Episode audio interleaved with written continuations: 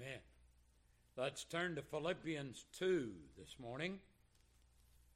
Philippians 2, and we're going to read verses 8 through 11 for the text of our study, The Exaltation of Christ.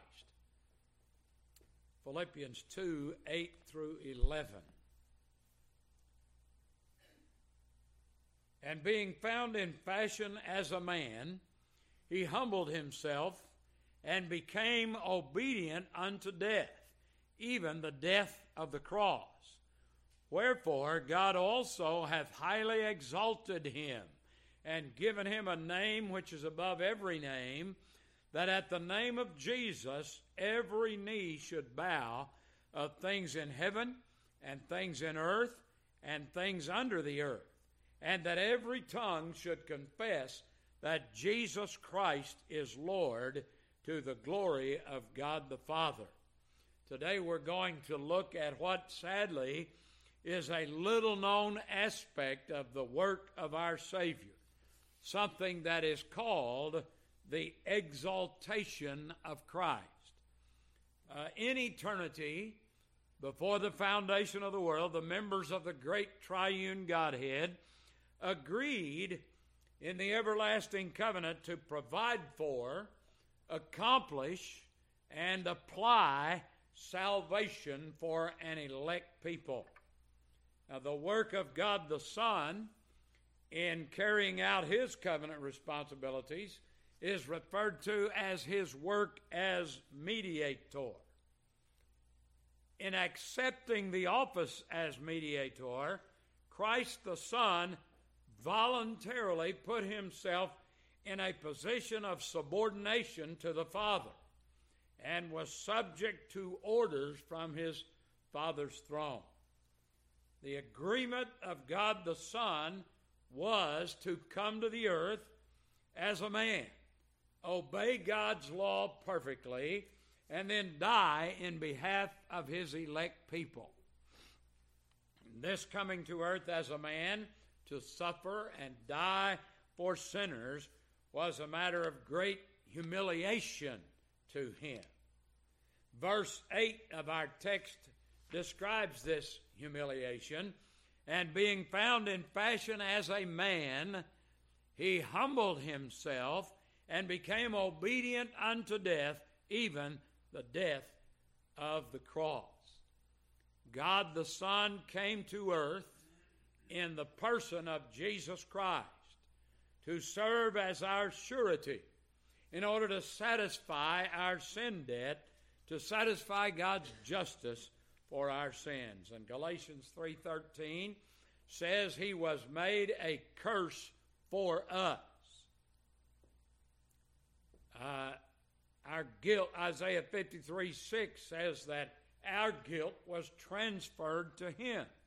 The Lord hath laid on him the iniquity of us all.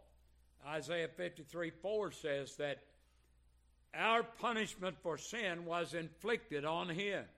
Surely he hath borne our griefs and carried our sorrows. Another part of that covenant agreement among the members of the Godhead was that the reward for Christ's humiliation and suffering would be that when his work of redemption was finished, he would be exalted to the place of highest dignity and honor.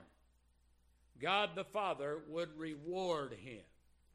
Psalm 118, 22, and 23 says that it would be God the Father who would reward Christ for his suffering. Let's turn to that. Psalm 118, 22, and 23. Psalm 118, 22, and 23. The stone which the builders refused is become the headstone of the corner. That's his exaltation. This is the Lord's doing, that is the Father. It is marvelous in our eyes. Now, all during his suffering and death, the Lord Jesus looked forward to his reward. Hebrews 12:2 tells us about this expectation. Let's turn to Hebrews 12 and verse 2.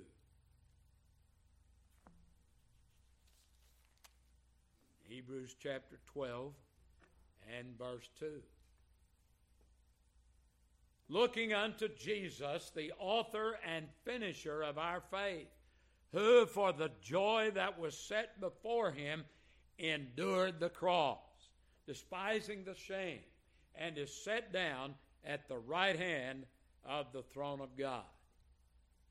Because Jesus Christ finished this work, and when he had finished this work, God exalted him. Verses 8 and 9 of our text back in Philippians 2 says, And being found in fashion as a man, he humbled himself and became obedient unto death, even the death of the cross. Wherefore, or because of this, God also hath highly exalted him and given him a name which is above every name. But what exactly is Christ's exaltation? What is the reward he has received from the Father for his redemptive work? Well, according to the Scriptures, Christ's exaltation consists of four things. And these four things are the heart of this study today. So, the first thing involved in Christ's exaltation is his resurrection. When the Lord Jesus had laid down his life on the cross and had been in the grave for three days and three nights, God put his soul back into him and brought him out of the sepulchre. In rising from the dead, Jesus Christ got the victory over death, which is the wages of sin. In raising him from the dead, God put his public seal of approval and acceptance on him and his redemptive work. That's how we know that God accepted the redemptive work of Christ. He raised him from the dead.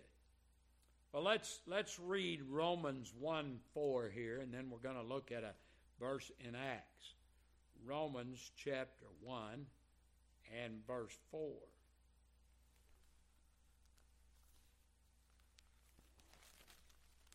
Romans chapter 1, verse 4.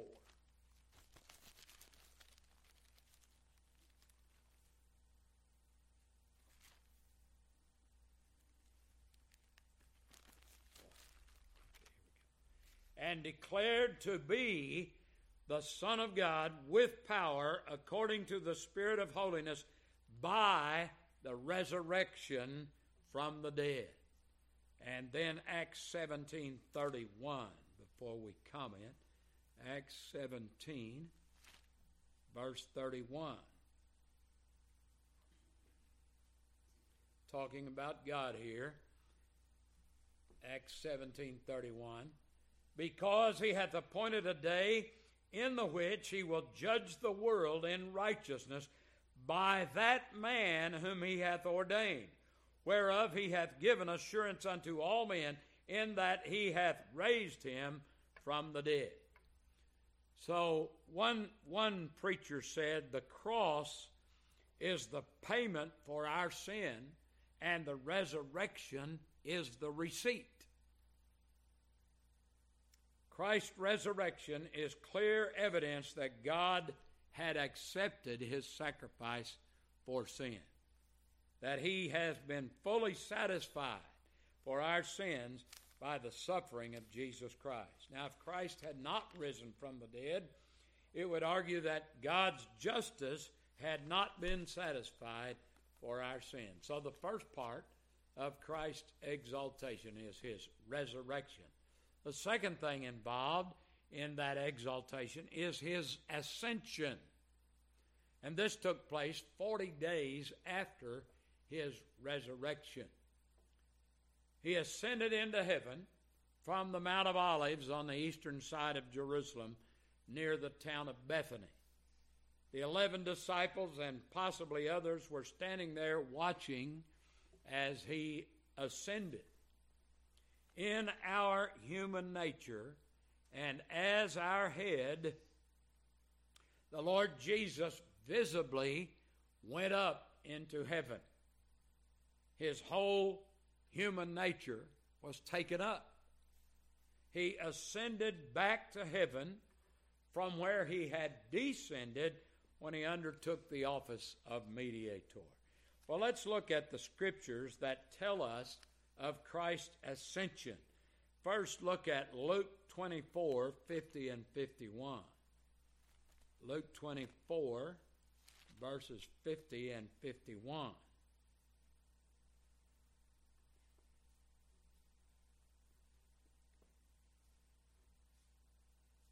And he led them out as far as to Bethany, and he lifted up his hands and blessed them.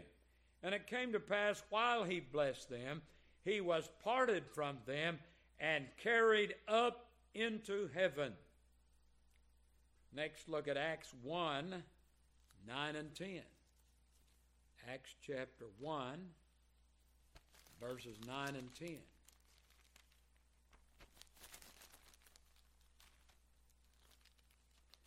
Scripture says here, And when he had spoken these things, while they beheld, he was taken up, and a cloud received him out of their sight. And while they looked steadfastly toward heaven as he went up, behold, two men stood by them in white apparel. Now, one more Ephesians 4 and verse 10. Ephesians 4, verse 10.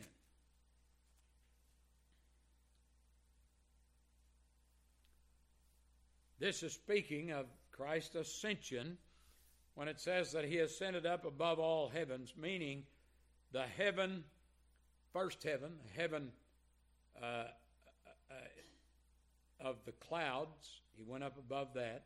Second heaven, heaven of the stars, went up above that. Ephesians 4:10. He that descended is the same also that ascended up far above all heavens, that he might fill all things. Well, let, us look at one more. Hebrews 9:11. Hebrews chapter 9 and verse 11.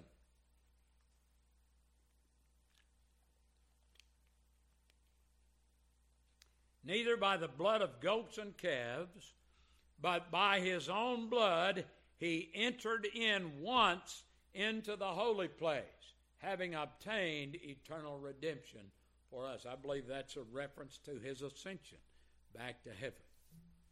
Well, that brings us to the third thing involved in Christ's exaltation, and that's what we call his session. His session. What did Christ do when he ascended into heaven? Well, the first thing he did was to sit down. The word session comes from the Latin word sessio, and it means simply to be seated. And we use the term session in our legal system today when we say court is now in session. That means that the judge has arrived and has been seated, and business can now be conducted. Psalm 110 and verse 1 tells us prophetically what God the Father said to Jesus Christ when he arrived in heaven. Turn to Psalm 110 and verse 1. Psalm 110 and verse 1.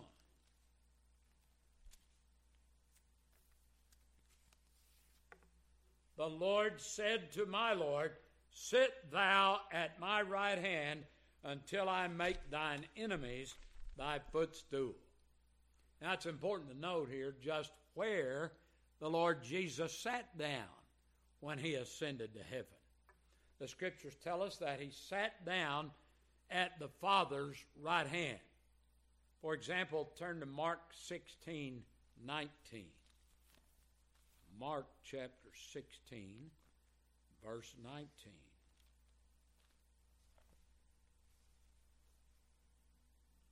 So then, after the Lord had spoken unto them, he was received up into heaven and sat on the right hand of God. Now look at Ephesians 1:20. Ephesians chapter 1 verse 20. Paul speaks here of God's mighty power which he wrought in Christ when he raised him from the dead and set him at his own right hand in the heavenly places. Look at one more, just one more scripture here Colossians 3 and verse 1.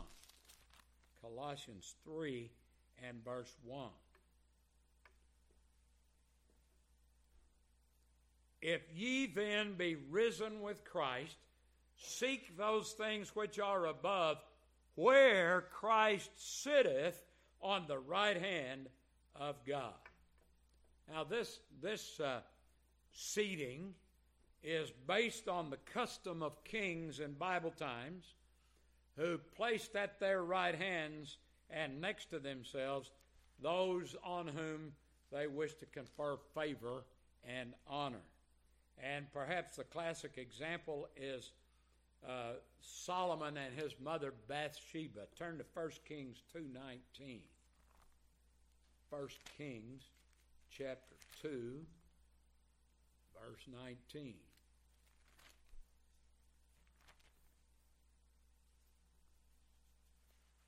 This tells how Solomon placed his mother, Bathsheba, at his right hand when he sat on his throne thus giving her the place of favor and honor. Bathsheba, therefore, went unto King Solomon to speak unto him for Adonijah.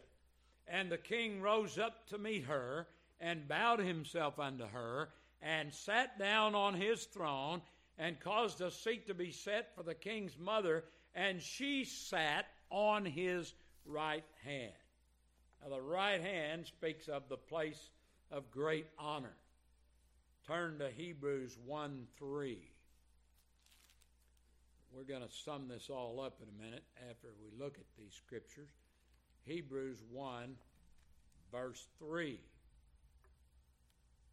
It says here that Christ is on the right hand of God, who, being in the brightness of his glory and the express image of his person, and upholding all things by the word of his power, when he had by himself purged our sins, sat down on the right hand of the majesty on high.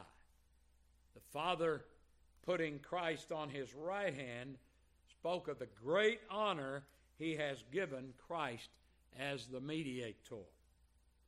Now turn to Ephesians 1:21, which tells us that Christ now sits on the right hand of God. Ephesians 1 21.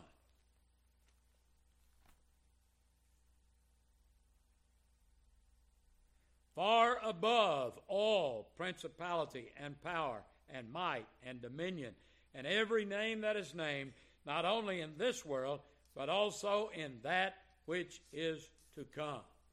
So there is no honor or dignity greater than what the Lord Jesus now has in heaven. No one in heaven or on earth can be superior to him. The man Christ Jesus, who once walked the crowded streets of Jerusalem and the dusty roads of Galilee, now sits on the throne in heaven, and angels bow down to him. Christ being seated at the Father's right hand signifies a number of very important things about our exalted Savior.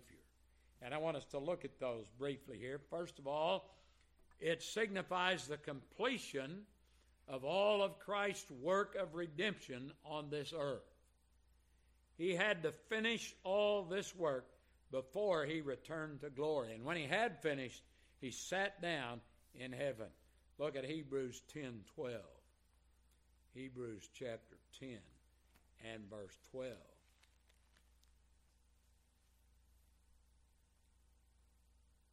But this man, after he had offered one sacrifice for sins forever, sat down on the right hand of God. Second, Christ sitting down at God's right hand signifies the satisfaction of the Father with the work that the Son had done. His being seated there shows us that Christ's redemptive work for dying sinners is very pleasing to the Father. The work was done, the Father was satisfied, the Son sat down. Thirdly, Christ being seated at the Father's right hand signifies the great honor and dignity to which he has been promoted in heaven. While he was here on this earth, the Lord Jesus experienced great humiliation. He was despised and rejected of men. He was wounded for our transgressions and bruised for our iniquities. He was oppressed and afflicted. But now he is exalted to the highest honor. As Psalm 118, 22, and 23 says, he has become the headstone of the corner. This means that he has the chief place of honor in the building of God. He's the headstone. We read it earlier. The stone which the builders refused is become the headstone of the corner. This is the Lord's doing. It is marvelous in our eyes. He was crucified. He is now enthroned. He who once lay in the grave now reigns in glory. God has now given him more honor as mediator than he had ever given any angel. Look at Hebrews 1:13. You may still be there in that book, Hebrews 1:13. But to which of the angels said he at any time, Sit on my right hand until I make thine enemies thy footstool? That's a rhetorical question. The obvious answer is none of the angels. Christ is more exalted than all of the angels.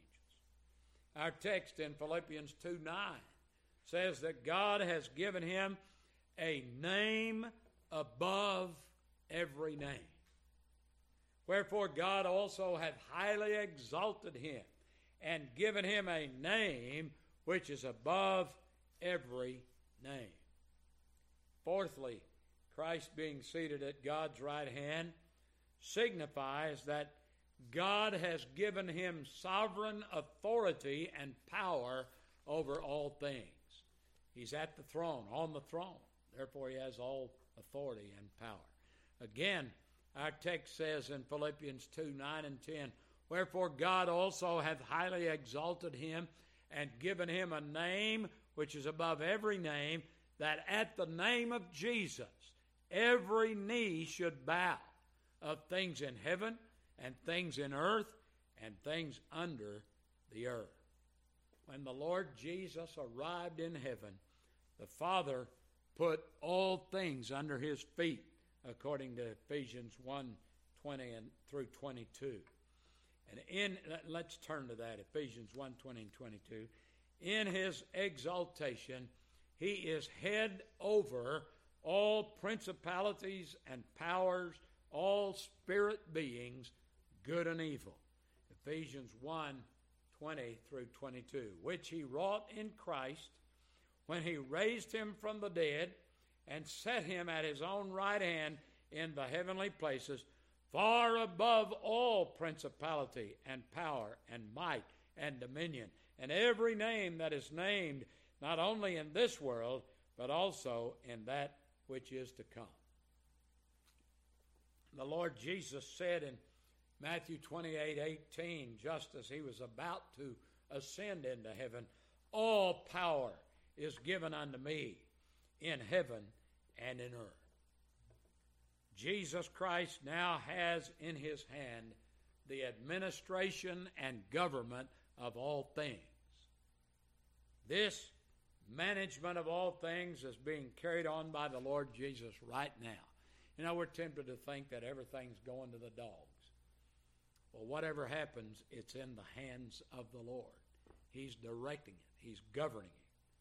Charles Spurgeon, in commenting on this passage, said that Christ directs the movement of the stars, rules the armies of heaven, restrains the rage of his adversaries, and reigns in providence and in grace. Hebrews 1 3 says he upholds all things by the word of his power. Revelation 1:18 says, "Now he now has the keys of hell and of death." He has the administration of all things put into his hands so that he can give salvation to sinners. Turn to Acts 5:31. Acts chapter 5 and verse 31. Subject is Christ here. And 531 says, Him hath God exalted with his right hand to be a prince and a savior, for to give repentance to Israel and forgiveness of sins. Seated on his royal throne, he dispenses through his Spirit that salvation which he revealed as a prophet and accomplished as a priest in his humiliation. His power in this regard is infinite. He is able, emphasize that word, he is able to save them to the uttermost who come unto God by him.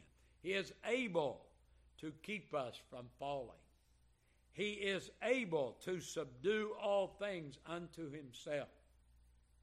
This very day, today, he can send forth salvation to the ends of the earth so that if he chooses, multitudes will believe and be saved. Oh, that he would do so.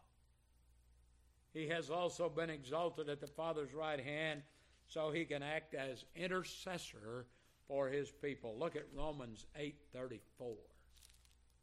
Romans chapter 8 verse 34.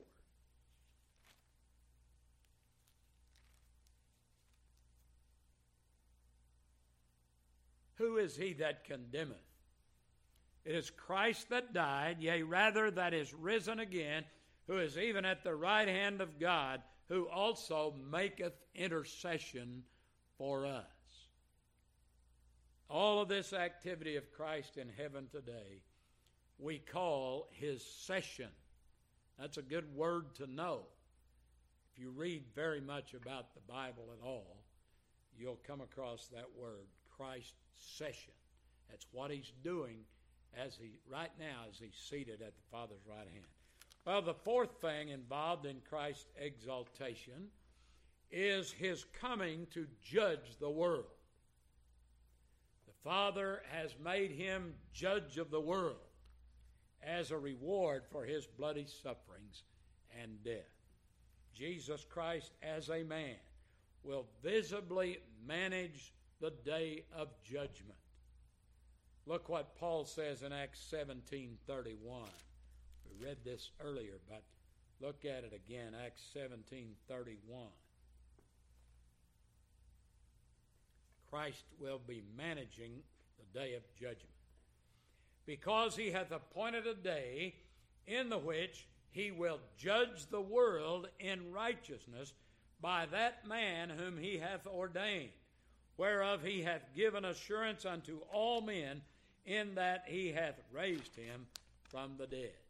At the judgment, God the Son will appear in his human nature so he may be seen and heard by all. Think what an awesome scene that will be. All men who ever have or will live on this planet will then be assembled before this judge to give account of all of their deeds, all of their words, and all of their thoughts. All kings and presidents and prime ministers of earth will stand trembling before him in that day, waiting for their sentences from his mouth. at this judgment, he will be seated on a great white throne, and all men and demons will be assembled before him. Look at Revelation 20, 11, and 12. Revelation chapter 20, verses 11 and 12.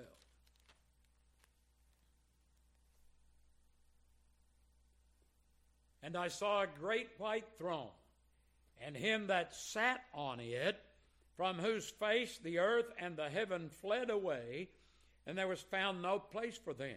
And I saw the dead, small and great, stand before God, and the books were opened. And another book was opened, which is the book of life. And the dead were judged out of those things which were written in the books according to their works. How great will be Christ's glory in men's eyes when they see him on the throne for judgment on their sins. His presiding at the judgment will forever remove the shame and disgrace of the cross. So, we have seen that the exaltation of Christ consists in four things. Can you remember them? His resurrection, his ascension, his session, and his coming to judge the world. Turn to Revelation 5 6. Revelation chapter 5 and verse 6. Here we're shown a very expressive vision of the exalted Christ. All of Christ's sufferings and work on earth, and all of his reward and glory in heaven, are seen clearly in this single picture of Christ as the Lamb in the midst of the throne. Revelation 5 6. And I beheld, and lo, in the midst of the throne and of the four beasts, and in the midst of the elders, stood a lamb as it had been slain, having seven horns and seven eyes, which are the seven spirits of God sent forth into all the earth. So here, John is given a view of the exalted Savior. And in this view, his being called a lamb reminds us of the things through which he passed in providing our redemption, his suffering and death. A lamb, as it had been slain, points to the atonement made by his sufferings. It refers back to the Passover lamb and the other lambs in Old Testament worship, which were types of Christ, the final sacrifice for sin. It is this lamb slain that has been exalted. The fact that he is seen in the midst of his Father's throne, surrounded by saints and angels, speaks of his exaltation. His being in the midst of the throne speaks of the glorious rewards he received for his obedience. The glory of Christ in heaven is great. We've never seen it, but some of us here this morning will no doubt see it soon. We long to see that sight, that we may behold his glory, the glory which he gained by his redemptive work here on the earth. Sinner friend here today, Christ's exaltation shows you who he is. And, and it shows you that you have neglected and rejected him. Are you resisting him whom God has exalted? If you resist this exalted Christ, you do it at your own peril. How can you refuse to trust in this one whom the Father has seated on his right hand? If you refuse him as Savior today, you'll not be able to escape him as judge in that future day. How can you escape if you reject this one who's been so exalted and so enthroned in heaven? Make this judge your friend now by believing and trusting Him for salvation. Spare no effort to make sure you will stand before Him in, in his own righteousness instead of your own. Bow at his feet. Worship him with loving reverence today. Let us pray.